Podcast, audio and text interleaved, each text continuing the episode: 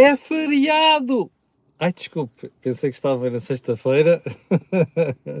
Você está com a cor do dinheiro do dia 15 de agosto do ano da graça 2023. Hoje é feriado, como sabe, dia de Nossa Senhora da Assunção. Um, e, como sabe também, a cor do dinheiro não falha. Todos os dias de manhã, exceto no dia 25 de dezembro, nós estamos aqui às 8 para tentar ajudar a entender factos económicos e políticos aqui do Burgo, mas também o que se passa lá fora que nos diz diretamente respeito. Hoje vamos deixar o que se passa lá fora para mais tarde, e já vai ver porquê, uh, mas antes de irmos ao programa, uh, quero fazer, quero deixar aqui uma nota. Recordar que não há think tank hoje, ok? O think tank vai ter lugar amanhã, exatamente pelas 17h30. Eu, Jorge Marrão e Joaquim Aguiar vamos analisar a semana que passou, nomeadamente começar a perspectivar as reentrées políticas. Já foi do, da Iniciativa Liberal ontem, ontem foi a do PSD e daqui a umas semanas teremos aí o, o Partido Socialista também. Bom, antes de irmos também ao programa de hoje, como faço sempre, aqui o Disclosure, que é o canal, a Cor do Dinheiro, tem uma parceria com o Prozis, que lhe habilita a ter descontos, 10% quando for ao site fazer compras. Um, tem muito mais sorte do que habitual, porque neste momento está a acumular aqueles 10% de desconto aqui, para os quais você só, precisa só de ir lá escrever Camilo no cupom promocional antes da saída, antes do checkout no site, uh, acumula com os cupons que eu tenho deixado aqui. Bom, agora sim, vamos ao programa de hoje, começando naturalmente pelo período de ordem do dia. E hum, vamos começar por onde? Olha, pelo sem fim de más notícias para Donald Trump. Porque o procurador americano um, parece que já reuniu material suficiente para dizer que houve tentativa de intervenção, ou melhor, de manipulação dos dados nas eleições da Geórgia. Uh, era aquela coisa de arranja-me lá 11 mil e não sei quantos votos para ganhar as eleições no Estado. Uh, e não só Donald Trump, bem, inclusive gente da, da, sua própria equipa. Portanto, isto é um rol de más notícias, claramente más notícias, a indiciarem um comportamento viciado, uma mente viciada e, sobretudo, sobretudo a tentativa de subverter eleições. Eu quero recordar que houve três ou quatro, ele três ou quatro eleições muito close call, muito apertadinhas nos Estados Unidos, com George Bush, com Albert Gore e por aí adiante, e nunca houve uma tentativa de manipulação de eleições como aconteceu neste caso. Portanto, é um sem fim de mais notícias. Ponto seguinte, hum, as receitas do turismo sobem mais de 30%, 30% até setembro deste ano. Acentua-se hum, eh, mais. Uh, os estrangeiros já valem 70% do turismo que temos cá dentro de portas. Uh, eu amanhã de fazer, hoje ainda vou fazer uma análise sobre isto, mas uh, amanhã de fazer uma, uma levar este raciocínio um bocado mais longe. Uh, mas há aqui uma coisa que salta à vista. Acentua-se cada vez mais a nossa dependência deste modelo de negócio. Isto é, vivemos cada vez mais de turismo um, e vivemos cada vez mais de, numa atividade, aliás, e vemos cada vez mais turismo, que representa cada vez mais no valor acrescentado na economia portuguesa, e que neste caso não é muito, e acentua-se também a dependência do ponto de vista de empregos. Como eu ando aqui a, a, a realçar há vastíssimos meses, isto não augura nada de bom. Uh, primeiro, porque são atividades de deficiente valor acrescentado. Há algumas áreas onde de facto isso não é assim, mas na sua esmagadora maioria é baixo valor acrescentado.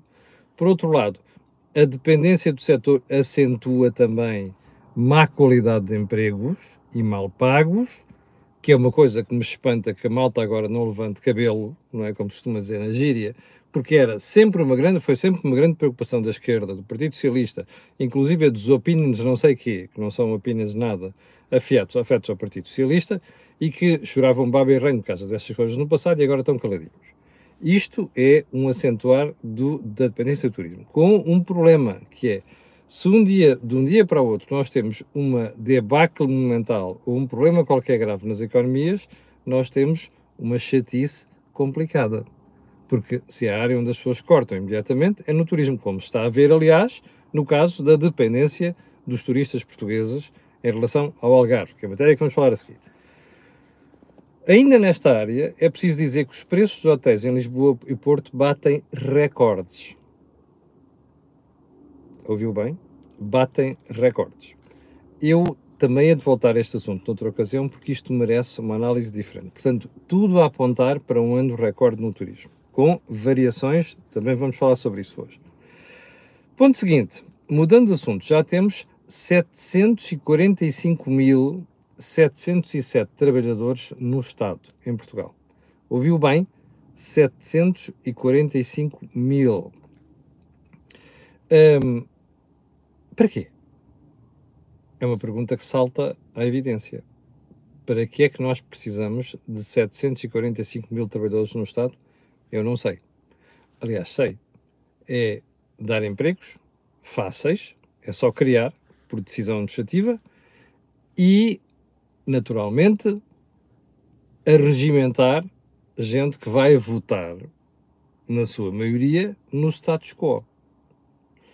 Eu só quero lembrar às pessoas que, por cada funcionário público que entra, ou que entra para o Estado, é uma parte dos nossos impostos que é destinada a pagar o seu salário. Você dirá, com toda a razão. Mas não é possível viver sem funcionários no Estado. O Estado precisa ter gente. Pois é. Mas há uma coisa que também todos nós sabemos: não é preciso ter tanto funcionário. Se não, faça a pergunta ao contrário. Então, nós temos um recorde, isto é um recorde, atenção, de funcionários públicos. E a melhoria dos serviços do Estado? Saúde, educação, serviços administrativos, experimente ir a uma, uma conservatória pedir documentos e veja as filas que se formam. Experimente ir ao IMT. Experimente tirar o passaporte. Experimente tirar o cartão de cidadão. E você vai ver as filas e, sobretudo, a deficiente qualidade de serviço que o Estado presta. Portanto, para que é que servem 740 mil, 45 mil funcionários públicos só para votar? Ponto seguinte. Um, os salários no Estado tiveram a maior subida desde 2015. Está hoje no Jornal Público, em manchete. Eu até lhe vou mostrar. Onde aqui é está? Aqui está. Aqui embaixo, noticiazinha. Tiveram o maior aumento no Estado. Aliás, desde 2015 médicos, militares um, e por aí adiante. Um, quer apostar comigo que os sindicatos vão continuar a pedir mais? Quer apostar comigo? Sabe qual é o problema disto? É que o, o, problema não é, a questão não é aumentar os salários no Estado, porque há setores do Estado que precisam, precisam de aumentos. A questão é que isto não é feito segundo um critério, percebe? Isto não é feito segundo um plano. Isto não é feito segundo uma, um documento, ou se quiser, um plano estruturado para reformar a administração pública em Portugal. É a Lagardère. Ponto seguinte, os incêndios no Hawaii e o novo normal. Eu aqui há umas semanas estava ali no artigo do, do, do New York Times uh, sobre os fogos no Canadá. Os fogos deste ano. E havia um estudo e um depoimento de pessoas que passaram pelos fogos, não só deste ano, como do ano passado. E os canadianos davam conta neste estudo, já no ano passado, que estávamos perante uma alteração um, dos incêndios. As pessoas dizem que é de alterações climáticas, é irrelevante. Estamos perante uma alteração do padrão de incêndios. E a forma como relatavam, os gravíssimos incêndios que estavam a ocorrer no Canadá deixavam um, muitas dúvidas no ar. E alertas. Alguns desses alertas surgiram confirmados nesta tragédia monumental no Hawaii. Porquê que eu trago isto à colação? Porque em Portugal toda a gente fala de alterações climáticas e toda a gente berra por causa de incêndios. O que é estranho é que não estejamos a tirar as consequências, as ilações dessa alteração que se diz que está a ocorrer e que de facto está a ocorrer. E um dia destes, se calhar, vamos acordar com uma repetição de Pedrógão ou com uma repetição de fogos gravíssimos, com custos igualmente graves para património e para pessoas. E nessa altura vamos outra vez todos chorar atrás do leite derramado, que é, ah, eu andava a avisar, toda a gente falava, mas não se fez nada. Bom, vamos lá então para os assuntos mais importantes de hoje. É, só um pormenor, ainda o caso da ponte sobre o Rio Trancão. Eu não sei se já reparou, uh, já reparou, mas uns partidos estão com receio de se meter ao barulho. Mas também lhe posso dizer uma coisa. Alguns partidos, e eu gostava de deixar isto preto no branco, alguns partidos estão por trás das petições que foram colocadas no mercado. Ok? Não me venham cá com inocentes. Sobretudo o fulano que deu a cara por aquilo e a fulana. Não me venham com inocentes. Há influência partidária naquilo. Eu sei de fonte segura. Primeiro ponto. Segundo ponto, estava-se mesmo a ver que a trégua, a propósito das Jornadas Mundiais da Juventude, ia acabar mal. Acabou. Isto é assim, os partidos tiveram medo de se meter no assunto porque viram o sucesso daquilo e a forma como correu. E perceberam que os portugueses não iam perdoar se houvesse intervenção política a tentar manchar o que se passou. Foi um sucesso a todos os níveis. Portanto, não sabem a perder porque uns estão por trás daquilo e como já se percebeu também, uh, não é só os partidos, mas é gente, sobretudo ligada à esquerda, que tem um mal perder desgraçado. Nunca pensou que as Jornadas Mundiais de Juventude fossem correr como correr. E agora, com mal perder, andam a tentar descarregar as suas frustrações e a sua raiva através das coisas que estão a passar. Das acusações estúpidas não é? Eu gostava de perceber se as pessoas que andam a fazer acusações gratuitas a Dom Manuel Clemente, reparem, eu não estou a dizer que ele não tem responsabilidade em nada, estou a dizer, volto a repetir o que disse ontem, não há, ele não é considerado culpado de nada. Portanto, eu gostava de perceber se as pessoas estivessem nessa condição gostariam que o seu nome aparecesse na praça pública como se tivesse sido responsável por crimes. Bom, vai correr mal. Eu, nesta matéria, ainda bem que Dom Manuel Clemente deixou cair a possibilidade de associar o seu nome àquilo. Ainda bem. Só lhe fica bem e a gente vai ver, só, só um pormenor também, toda a malta, é aqui que se percebe a diferença entre a esquerda e a direita. Então, do outro lado, não houve quem se mobilizasse para denunciar esta pouca vergonha? Parece que não, fica ao cargo dos analistas. De facto, a raiva é muito grande por causa daquele sucesso. Ponto seguinte: Luís Montenegro, ontem na reentrée do PST, decidiu anunciar um plano para a baixa dos impostos em Portugal. Esse plano assenta, sobretudo, no IRS. Já houve espectadores que me escreveram ontem à noite a perguntar se eu podia explicar o plano do PST. Não posso. Não posso porque não o conheço, não posso porque os dados revelados ontem por Luís Montenegro e pelo PST são insuficientes, e terceiro, porque uh, é preciso depois medir as consequências desse impacto da baixa do IRS e as implicações. E nós não temos material para fazer isso, seria leviano estar aqui a fazer esta análise. Mas como se recorda, ontem eu disse-lhe que ia fazer uma análise sobre, sobre isto hoje. Podia ter falado alguma coisa sobre o assunto ontem, mas iria falar sobre isso hoje. E porquê? Primeiro, eu acho que a jogada de Montenegro é boa. Antecipa-se ao Partido Socialista, já tinha acontecido no ano passado, com aquelas histórias das medidas para mitigar a inflação, como você se recorda, uh, mas já que isto é um problema, é o primeiro problema para o PST. E o problema, primeiro problema para o PST é que agora tem um desafio, que é, como o PS tem uma magnífica máquina de propaganda, ou malta do Expresso, não é só Carlos Moedas, está bem? É, o PS tem uma magnífica máquina de propaganda. Uh, Expresso e outros jornais e analistas. Um, o desafio é que a máquina de propaganda do PS não destrua a proposta que Luís Montenegro fez, que é baixar o IRS em 10% até ao sexto escalão. E depois com uma componente diferente para, os, para o IRS dos jovens. Eu do IRS dos jovens já vi alguma coisa e acho que está bem estruturado. Mas, primeiro desafio, o PST vai conseguir evitar que o PS destrua isto? Não sei.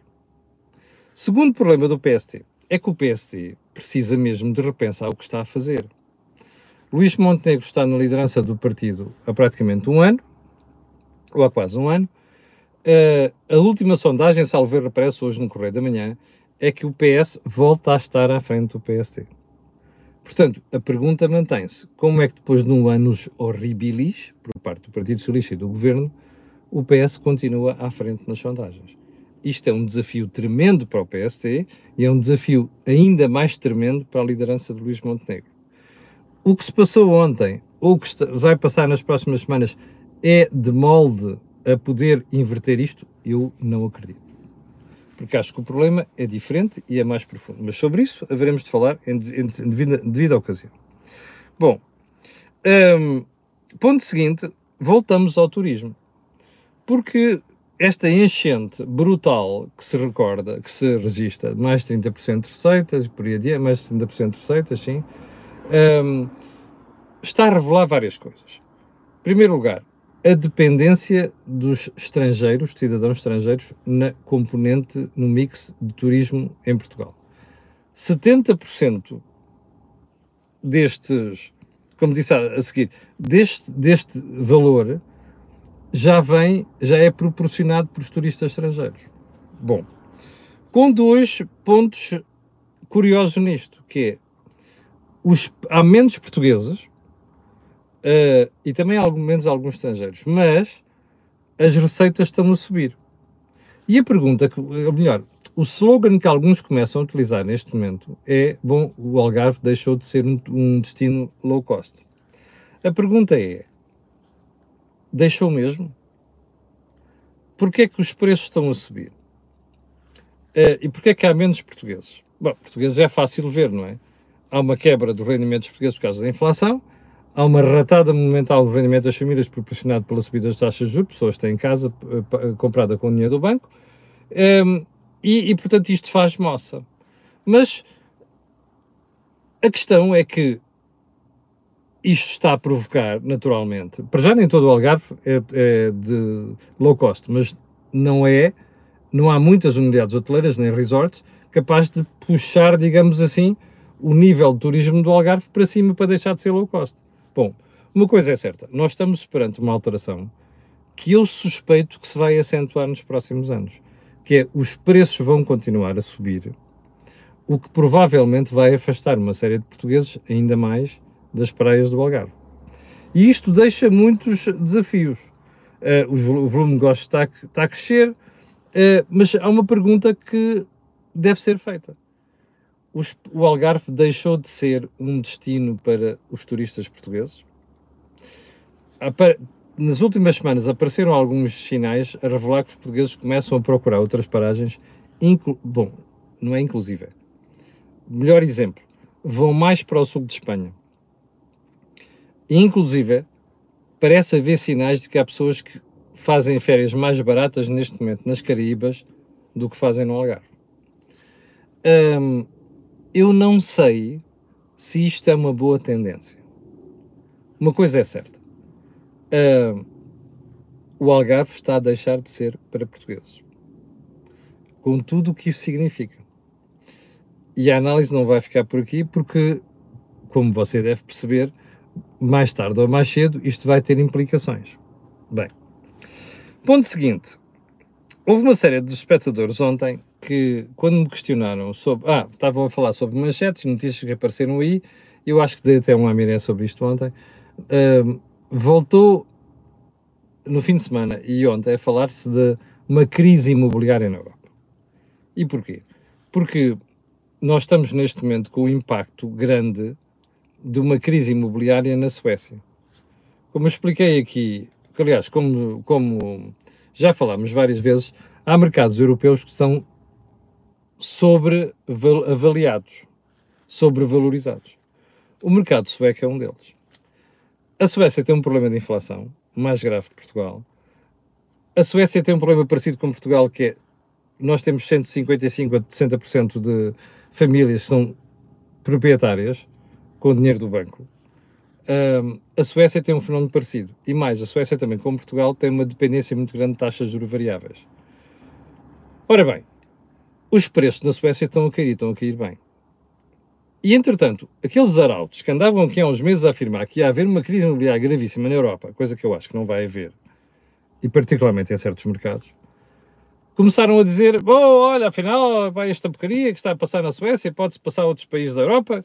Uh, e depois a pergunta é Portugal. Já expliquei aqui várias vezes que são situações completamente diferentes. A procura em Portugal continua muito elevada e não é só por parte de estrangeiros, é por parte de portugueses. Com uma agravante, que é outra diferença entre Portugal e a Suécia.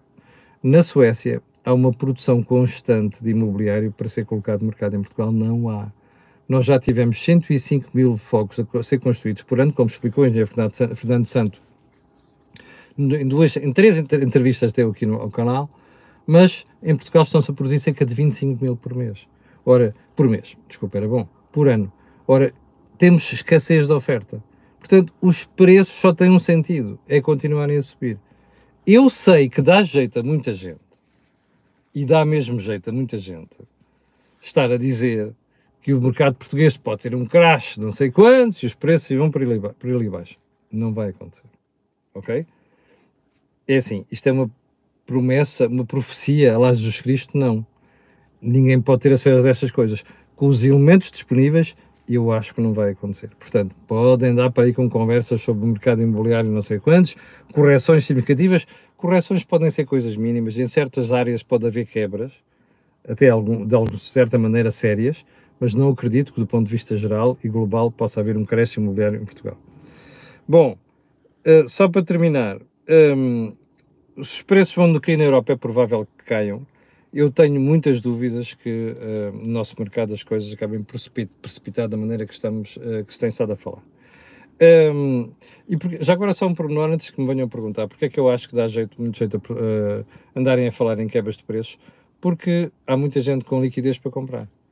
E, portanto, se puderem comprar em baixa, melhor. Inclusive, investidores internacionais com muito poder de compra. Portanto, estas coisas não são inocentes e, como dizia o outro, andam todas ligadas. Chegamos ao final do programa de hoje. Quero agradecer às 3.200 pessoas que estão em direto num feriado excelente. Quero desejar boas férias. Quero fazer o pedido sempre para o final. Botão gosto, botão subscrever o canal e botão partilha nas redes sociais. Eu não preciso dizer porquê, pois não. Aquilo que houve aqui, não houve em mais sítio nenhum. Tenham um grande dia. Nós voltaremos amanhã às 8 e depois às 17h30 amanhã com o Think Tank com o Jorge Marrão e Joaquim Aguiar. Muito obrigado, com licença, tenham um grande dia.